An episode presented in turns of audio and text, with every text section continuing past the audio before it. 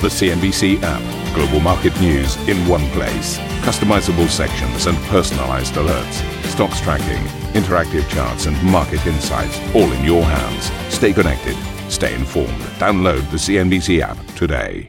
Happy Friday, everybody. You've got SQUAWK BOX now with Jeff Cutmore, Karen Cho and myself, Steve Sedgwick. And these are your Friday headlines.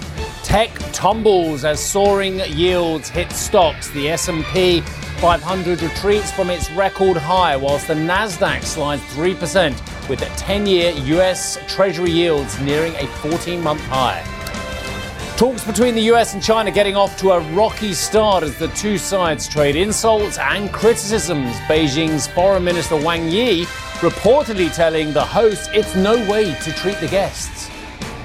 The European Medicines Agency rules the Oxford-AstraZeneca vaccine is safe and effective amid concerns over possible side effects, prompting several EU member states to restart their rollouts. This is a safe and effective vaccine. Its benefits in protecting people from COVID-19 with the associated risks of death and hospitalization outweigh the possible risks. Meanwhile, Paris and parts of northern France head back into lockdown for at least a month as the government says it's in the grip of a third wave, with over 35,000 new cases reported overnight. And oil prices drop as markets react to those lockdown fears in Europe, having some impact on broader demand. Crude prices are steady after plunging more than 7% in the biggest day since September.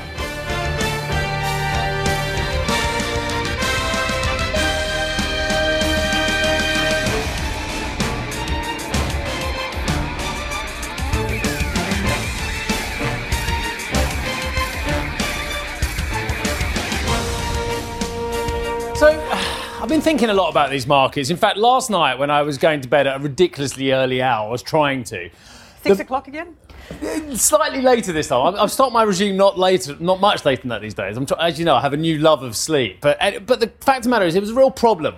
And the problem was there was some really spicy action going on in some of these markets, not least the oil price, which I was getting mildly obsessed with, because Brent was dropping through the big handles very, very aggressively. We'll come to that in a few moments' time as well. And it just felt like there wasn't a lot to support it, regardless of whether people think fundamentally oil is going up or staying where it is. I mean, there's a lot of support in the investor world and analyst world and production world for oil at the current levels at the moment, not least because OPEC is holding the line on supply.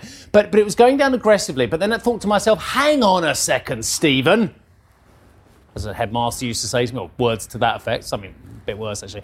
We're not actually seeing that big moves compared to where we've come from. So I'm afraid to say, ladies and gentlemen, if you wanted hysteria this morning on some of these market moves, look away. Find somewhere else to go and find. You'll find it somewhere else when people actually don't understand the markets. But actually, what these markets have done is very, very logical and actually very traditional in many ways, because what we have seen lately is markets moving aggressively in one direction. But what I like about the markets at the moment is they're not. They're actually having very, very aggressive moves, but actually they're doing it in times of small corrections here and then looking about where we are and bouncing back again. For instance, yesterday, what do you think? The Dow was down 0.5%, despite the fact that these markets came off aggressively off their highs. The S&P did lose 1.5%. The Nasdaq, now that's where you're seeing the most action. Nasdaq's down 3%. And yet, if you look at the week-to-date moves, well, I'm afraid to say there's not a lot to see here in some of these indices, because week-to-date, the Dow is actually up. Not the biggest move in the world, is it? The S&P's down 0.7%. The Nasdaq is down 1.5%. But let me just give you some context, ladies and gentlemen, on those moves as well. The Dow is 80% off its record low or low of the last 52 weeks. The S&P is 78% above those lows. The Nasdaq is even higher, 98% above those lows. So we have had an enormous rally. And I keep trying to emphasize this to you, ladies. We had a big, in fact, when I show you the Russell 2K, that's having an even bigger rally. It's had, 135% off its lows. And yes, it's 4% off its highs. This is what markets used to do. Even if they were moving in one direction, they would have a correction, a pause for breath, and then move in the opposite direction. And again, even the product I was talking about last night, WTI and Brent, which I believe we're going to have a quick look at as well. WTI and Brent, thank you very much indeed. in a moment. Yeah, WTI and Brent, which came off aggressively yesterday, and it did come off aggressively yesterday. And again, some of that price action yesterday just reminded me of what happened a year ago. Nowhere near what happened a year ago, but of course, it was aggressively moving through from the 68 handle at its high yesterday to 67, 66, 65, 64, through 63, challenging the low end of 62s at one point before a little bounce a little bit later on as well. So these are massive moves. But guess what, everybody? Brent is still 70% above its lows for the last 52 weeks as well. What I'm giving you is a bit of context. And yes, markets are having a bit of a wobble at the moment, and it could turn into something else. But when those facts change, then we'll change our rhetoric. But in the meantime, just be a bit measured about some of these moves because they've come a long way. Funnily enough, there are a lot of reasons to be buying energy yesterday. The inflation concerns, they returned as interest rates marched high. You had a bit of vaccine news as well. So real catalysts around this rotation towards recovery trades and should have set the scene nicely for energy. Technology, on the other hand, played like clockwork as we saw the market return to some of the high ranges on bond yields, in fact, pushing higher in this window of time. And don't forget, we had the Fed meeting this week. The commentary very much settling the markets for a very short period of time. A dovish Fed looking out into the long grass around what happens with inflation, thinking it'll be a bit of an issue short-term, transitory impact for the markets. But then we get back to some more challenges down the track, but interest rates not moving through 2023. That was an interesting backdrop for technology to settle down, but then a delayed impact. And the problem is the market keeps on challenging the Fed, and we had 1.75 on the Treasury. We'll take a look at that in a moment. But that number was a catalyst for more investors to take stock around this particular sector. Apple stock, one of the big moving stocks from the major indices, it was down more than 3.3%. Separate that out with the likes of Tesla, one of the high-flying stocks. You can see a big move in the ARK Innovation Fund yesterday, down 6.9% on Tesla stock itself. So across the board, you can see the extent of the retreat. A quick look at how these stocks have performed over the course of the week, because it's been incredibly stop-start. Some buying days, some selling days. Apple itself is only down 0.4%. So it does tell you that there was some earlier buying staggered this week. Facebook, resilient around what you are facing across the rest of the technology buy. And perhaps that is a nod to the advertising model that Facebook has. As you see a recovery start to play out, that may also bring more advertising back into the mix, and Facebook is seen as a beneficiary there, but weakness right across the board. And of course, the outsized falls over the week contained around Tesla stock, one of the more volatile ones. Quick look at those treasuries. I mentioned 1.75 that we saw yesterday. We have drifted off that by about 6 odd basis points this morning, but still perched just shy of 1.7. That is a higher range, and I think for some investors, it's a trigger point for changing portfolios away from some of those growth areas of the market, Jeff. Yeah, absolutely. And I think, as you point out, Karen, it is the tech stocks that have seen most of the pain here. Goodness, Tesla off 7% and that big 3% decline for the Nasdaq. And as you look at the futures here, you just get the sense that the market is still just trying to find its direction for the day. The futures early on have a slightly positive for the Dow and the S&P, with the implied open for the Nasdaq at this point negative, Karen. Jeff, we're going to talk about what is happening over at the Bank of Japan, as the central bank has loosened the bounds of its long-term yield curve control in a bid to make its ultra-easy policy more sustainable. The Japanese central bank will now allow the 10-year JGB yield to move up or down by 0.25% versus 0.2% previously. So just a minor tweak there. The BOJ also scrapped its official 6 trillion yen annual target for ETF purchases and said it would only buy topics-linked products when it was necessary, so a step away from the Nikkei. In terms of those Asian markets, that commentary around the ETFs just contained to the topics, knocking the Nikkei back 1.4%. But, you know, we've got some risk-off moves because of those technology events yesterday, where we saw the sell-off in the sector and the yield marching north. That's a negative backdrop for many of these markets. Hong Kong reversing more than 2%. Shanghai Composite trades down, and the Australian market as well. Just a quick line to add on top of this. I think we've seen the fund managers very much takes stock of what's happening with interest rates and inflation in particular. And you've seen the rotation. They've highlighted that in the Bank of America survey. That's the number one issue, overtaking coronavirus. But we've also got another event on the table, some sort of a geopolitical trade event. And we don't know what that looks like at this stage. The outing between the Americans and the Chinese, the latest engagement under the new administration, I think is somewhat different to what many had expected. They thought they'd get a slightly nicer looking picture as the two sides sat down, with tough issues in the backdrop being negotiated, not front and centre on camera, and almost what was a Trump-esque style of engagement. So I think it's another element for the markets to contend with. I can't help but disagree gently with you about what we expected from the US administration compared with the previous administration at this stage of the administration. But let me bear with me. I think Biden cannot afford to have the moniker, and his administration cannot afford to have the moniker, oh, well, Trump's gone, he was tough, because Trump hasn't gone anywhere. Trumpism is still there. But they're watching, of course, ahead of the midterms and what have you. Oh, you cannot have the moniker, oh, yeah, this administration, this Democrat administration, this Biden administration is really soft on China, as opposed to us who were tough as well. So I think the early encounters were always going to be robust. But I might as well just bring Jeff straight in on this, because he knows far more about Sino-US relations than I do, but just monitoring the noise out of the US and looking at the copy out of the US over the last few months or so, I don't think the early engagements were ever going to be anything other than robust, Jeff. No, I agree with you. I think the signals were all there. And then subsequently in the appointments of the various secretaries, I think you got a fairly clear message, particularly in the figure of Anthony Blinken, in which direction this dialogue was going to go.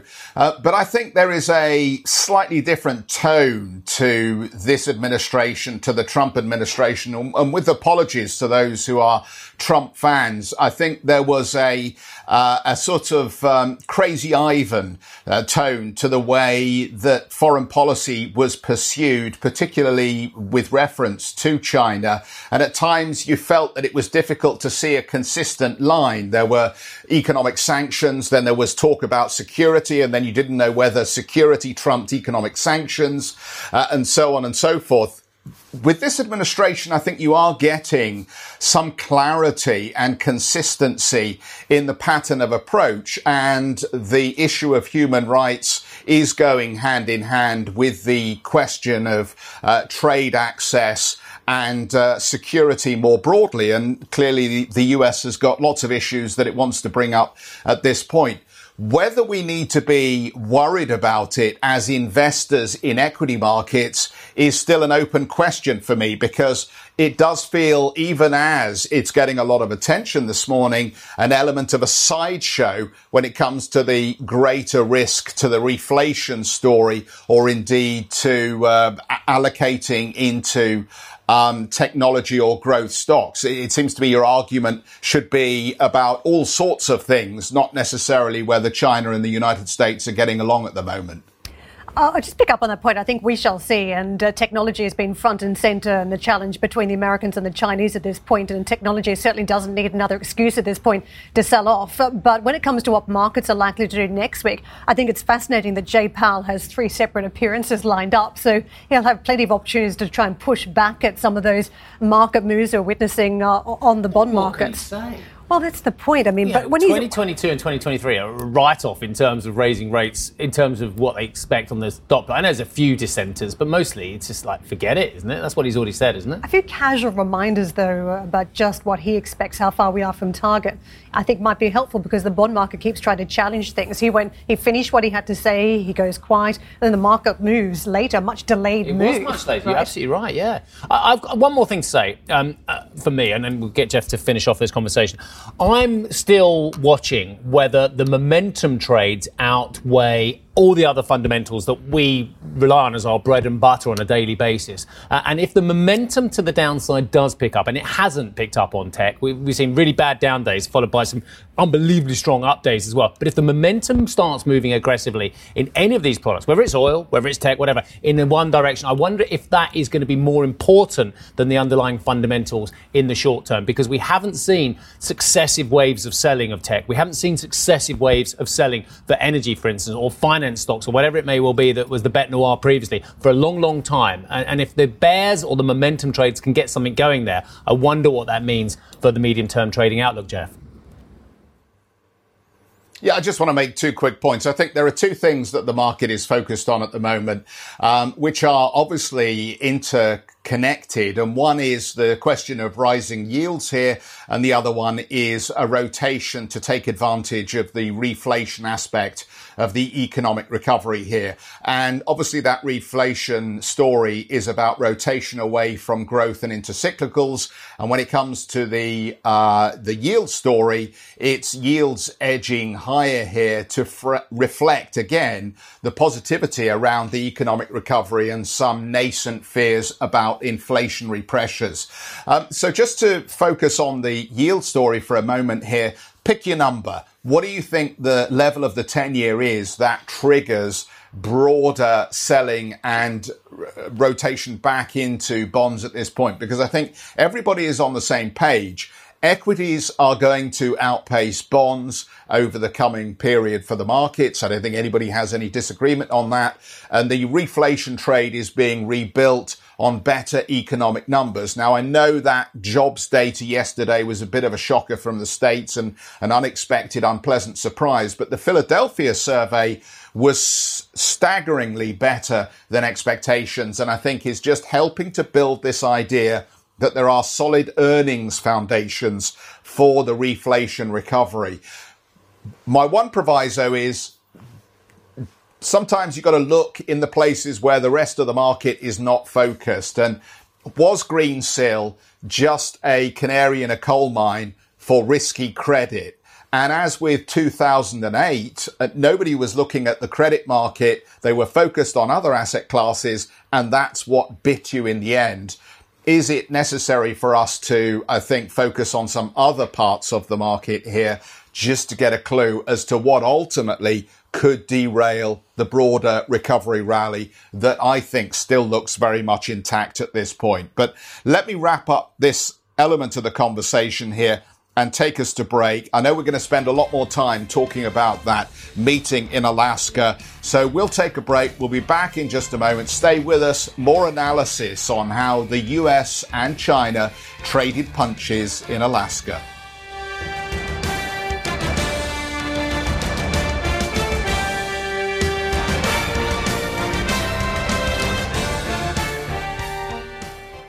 Listen to CNBC's Beyond the Valley, the podcast that explores the biggest tech news from across the globe. Join me, Arjun Karpal. And me, Tom Chitty, every week as we bring you insights into the top stories, unpack the latest trends, and find out where the industry is headed. Now available on Spotify, Apple Music, and Google Podcasts.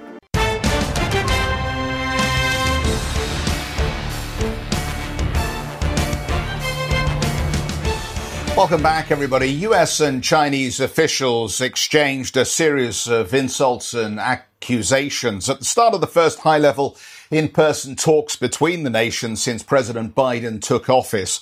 The row took place at a photo session, which was meant to take 4 minutes, but ended up lasting over an hour. Let's bring Sam into this. Didn't go too well, did it, Sam? What does that imply in terms of how the rest of the session went?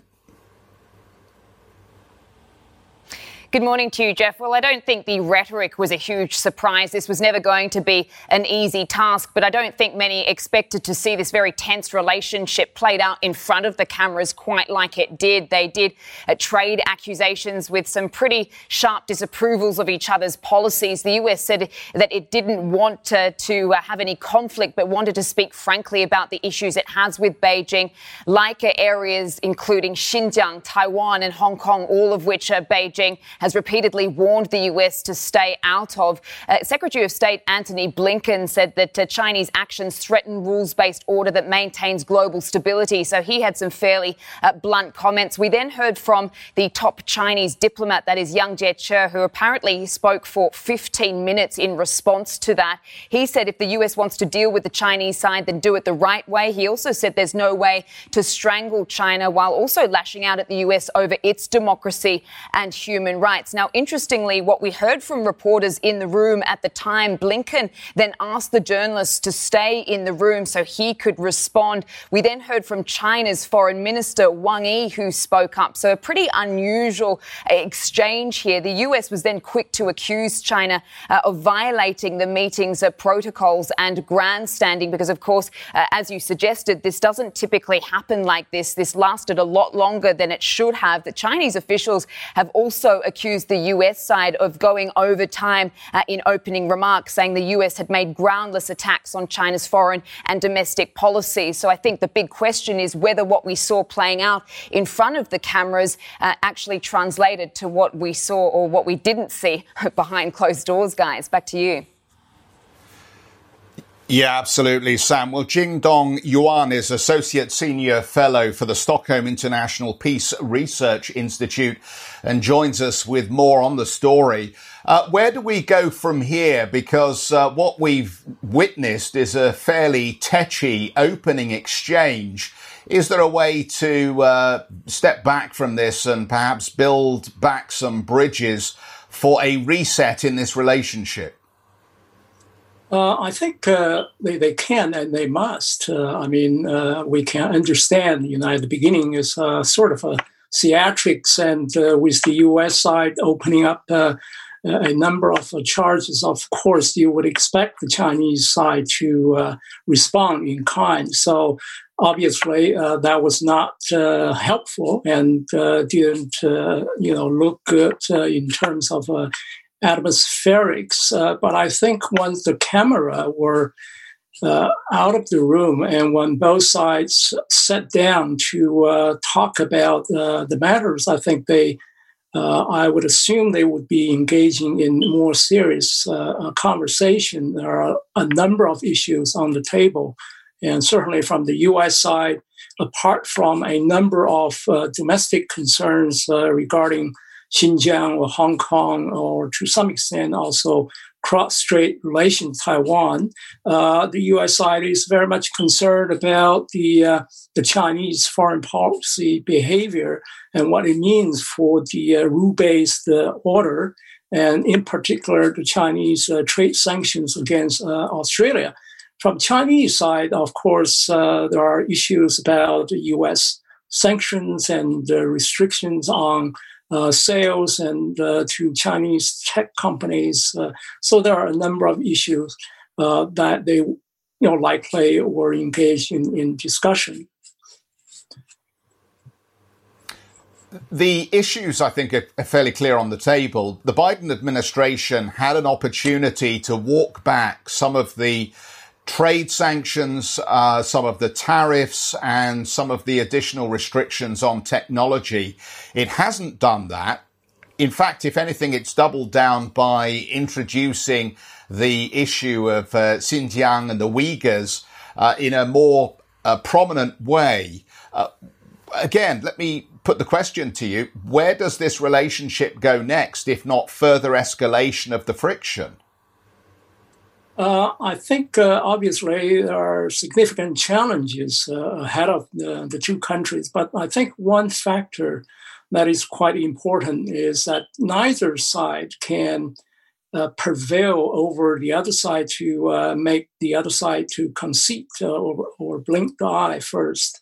And there are serious matters that they both sides should be dealing and must deal with in the coming months. And the Biden administration just started. So we're talking about North Korea nuclear challenges. We talk about climate change, and where I think the two countries do have some common interests. And trade in itself also is very important. Of course, the U.S. side want to have protection of intellectual property, market access, and allowing the American companies to do trade without being subjected to technology transfer, so-called forced technology transfer, where for China, of course, it wants to have some a bit of certainty in doing business with the U.S. And for Biden, I'm not sure about the frontal attack on all different aspects, all the different fronts, domestic issues, trade issues, regional security issues. I think there need to be some priorities, and I think this is where the two sides need to figure out, where they can cooperate, and they should cooperate, and where they should manage tensions, unless tensions escalate into open conflict, which neither side wants to see. The Chinese are great students of the Americans in many respects, financial regulation, capital markets, but also politics. And I wonder whether there have been some learnings now on the back of the engagement for the last number of years with President Trump and his administration, because the Chinese came primed to this press conference and with a very confrontational approach. Do you think that is a legacy from the Trump era? And should we expect more of this from the Chinese side in future? I think my understanding of Chinese foreign policy, especially as it displayed in the public and the open, is that if you put China on the spot, and then inevitably you get the kind of response we saw earlier today or yesterday in Alaska time. But behind the doors, if both sides can cool down a little bit, and then, of course, they can lay down their bottom lines, where they can't make any concessions, and then they should move to certainly areas that for the immediate future that they can really, both sides can do something about, as I mentioned, climate change in North Korea and maybe some other issues. And so that's very important. Otherwise, you start with this very confrontational and very sort of counterproductive exchange, and then if both sides stuck, which will not be good for China and the U.S. and certainly not good for the region and for the world as well. So you made some great points about it's not just about the bilateral, it's about their relationships with others as well, including the Quad. So we will come back to you many times, I think, over the next few years on this topic as well. So, but for now, sir, thank you very much indeed for your contribution. Jingdong Yuan, who is Associate Senior Fellow, Stockholm International Peace Research Institute. Thank you for listening to Squawk Box Europe Express. For more market-moving news, you can head to cnbc.com. Or join us again on the show with Jeff Cutmore, Steve Sedgwick and Karen Cho, weekdays on CNBC.